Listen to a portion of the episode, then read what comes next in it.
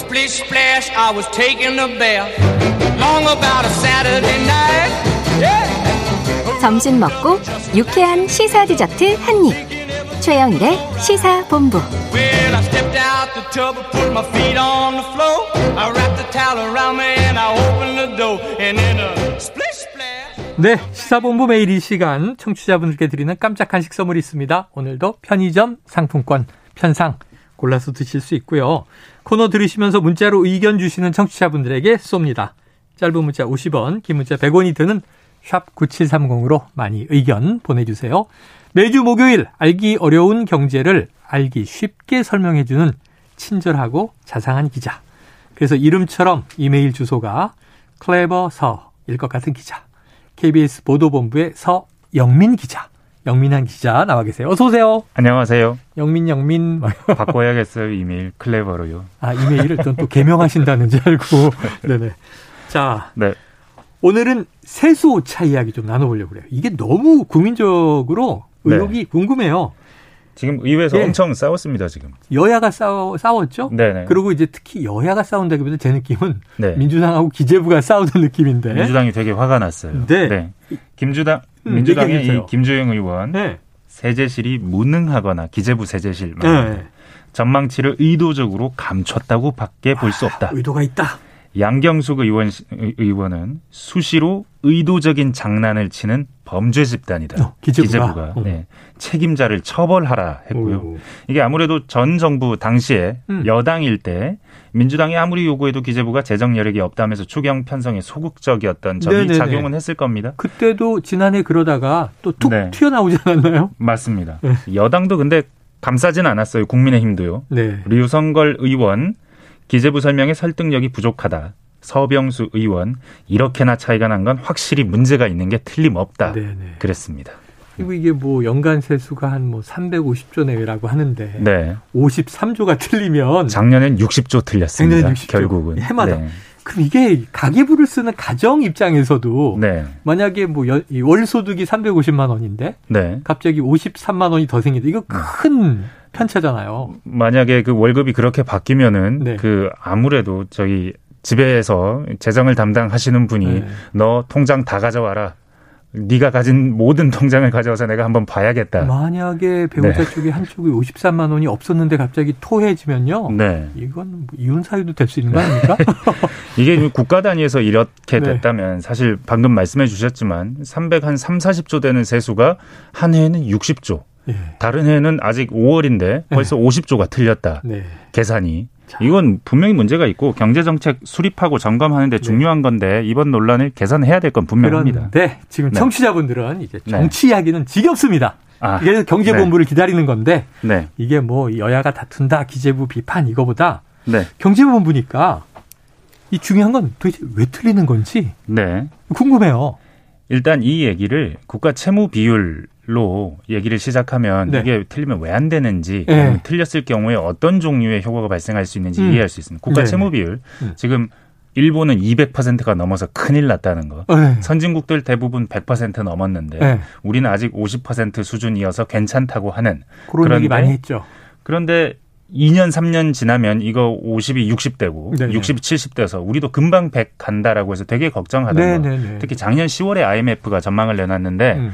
2년 뒤 2024년부터 60% 넘는데요. 음. 그리고 2030년쯤 되면 70%를 훌쩍 넘을 또한 거랍니다. 10년 후면은 이제 네네. 예. 10년도 아닙니다. 한 8년. 8년. 그러니까 굉장히 빠르게 는다라고 했었는데 이게 올해 4월에 그 전망치를 바꿨는데 음. 확 떨어졌어요. 아, 네. 그래서 이제 60% 언제 될지 잘 모르겠는 거예요. 아직 어. 2025년까지만 보면 아직 그날이 멀었다. 오지 않아요. 시간이 멀리 네. 남았다. 확 떨어진 거. 이거 왜 떨어졌냐? 네. 작년에 우리가 세수 60조 더 거둔 거. 어. 그거 넣었더니 한참 멀어진 겁니다. 어, 우리가 돈이 많아졌으니까 네. 채무를 갚아서 네. 비율이 떨어진다. 네. 네. 근데 돈 올해 빚 갚는 네. 거죠, 뭐. 올해 추경 얼마 전에 발표됐죠. 그거 음. 발표하면서 그 부총리가 이런 말도 했습니다. 네. 국가 채무 비율을 낮추겠다.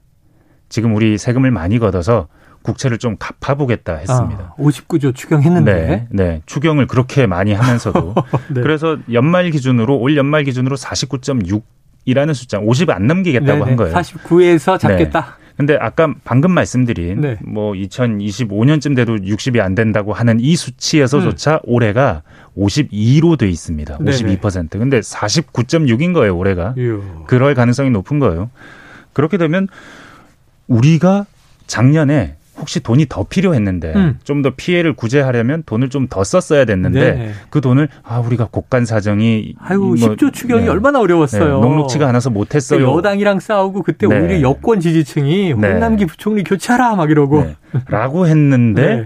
돌아서서 보니 그때 더 쓸 수 있었던 겁니다. 네, 그러네요. 그러네요. 네. 그 이게 어떤 걸로 나타나냐면 네. 4.5%가 채무 비율이 늘어날 걸로 네. 봤었는데 작년에 빚을 많이 내서 근데 결산을 해 보니 1.5%밖에 안 늘어날 것 같더랍니다. 네. 근데 이 결산도 다가 아니고 국제 비교의 기준이 되는 빚 아.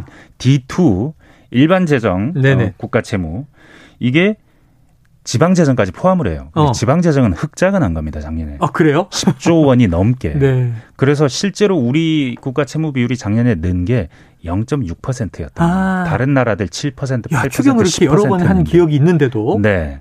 그만큼 세금이 많이 거쳤다는 얘기긴 한데. 느낌은 네. 이런 거예요. 엄마가 그렇게 소고기 사달라 그래도 안 사주고 버티더니 네.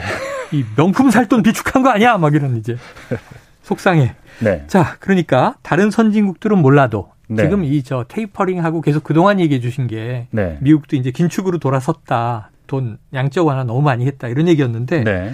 우리는 퍼주기를 해서 나랏빛이 걱정이다.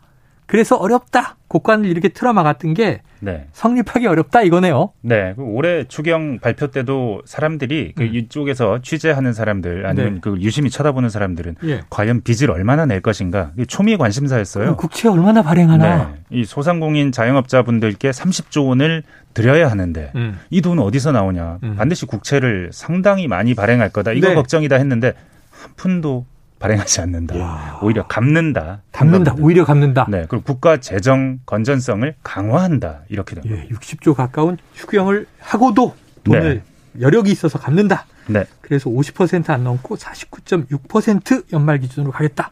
그럼 이게 전 세계 비교 아까 D2 얘기하셨지만 네. 국가의 재정 건전성 위기 뭐 걱정 네. 많이 했는데 야 재정 건전성의 끝판왕 아닌가 우리나라가. 이럴 거면 아예 네. 세금을 적게 걷었어야 합니다. 근데 감세를 그러니까, 해줬어요. 그러니까 말이에요. 네.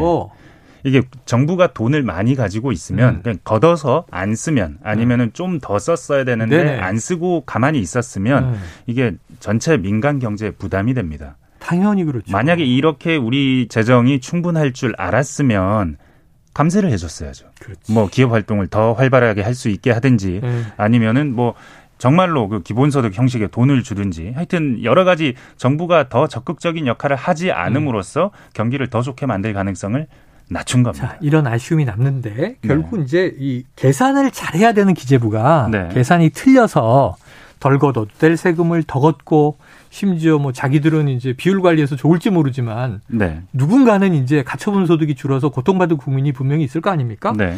자, 기획재정부 나라의 곳간 지킴이 잘못한 거죠.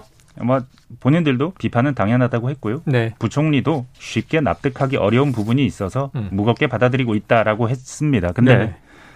일부러 틀린 건 절대 아니다. 아, 의도성은 그럴 수- 없었다. 네, 그럴 수밖에 없는 이유가 있었다. 네. 근데 그 얘기를 듣다 보니까 어느 정도 이해가 가는 부분도 있습니다. 어, 그래요? 왜냐하면 작년 올해가 엄청나게 틀렸잖아요. 이- 맞아요. 이해할 수 없을 정도로. 틀렸는데 보면 재작년 그리고 음. 그 재작년 2019년과 2020년에 보면 국가 세수가 줄었어요. 아, 국가 세수가 줄는 일은 거의 없습니다. 예. 작년은 아, 2020년은 코로나 때문에 그렇다 치고, 쳐도 네네, 이해가 2019년도 줄었던 거예요. 어허. 그러니까 최근에 국가 세수 추계가 굉장히 안 좋았던 겁니다. 네네. 그러다가 이- 2년 연속해서 마이너스 세수를 기록하다가 갑자기 작년에 20% 그러니까 국가 세수가 20%가 는 거예요. 경제 힘들다고 했는데 네. 수출이 잘 된 거죠. 작년에 좀 예상하기 어려운 측면이 있었던 네네. 겁니다. 최근 20년을 기준으로 봐도 국가 세수가 한 해 연간 20%가 늘어나는 일은 한 번도 없었습니다. 아, 20%에 가장 가까운 게 2007년에 17% 정도, 어. 2003년에 10% 정도. 그거 말고는 두 자릿수도 없습니다. 그러니까 굉장히 이례적이었던 건 맞았고 네.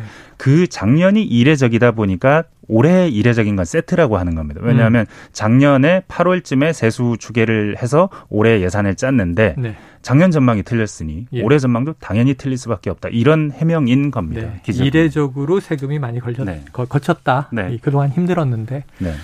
자, 뭐 이례적이라니까 네. 이해를 좀 해봐야 될 것 같긴 네. 한데 자 이게 사실 힘들어서 덜 낼 것 같은데 뭐 국채보상 운동도 아니고 왜 이렇게 국민과 기업들이 세금을 많이 냈는지 네. 근데 앞으로 이거 좀 이번에 반면교사 삼아서 고쳐야 되는 거 아니에요? 그 나라살림연구소 여기에서 이상민 수석 연구위원 얘기를 들어보니까 네. 한두 가지 정도 금방 쉽게 오차 줄일 수 있는 방법이 있다. 아. 하나.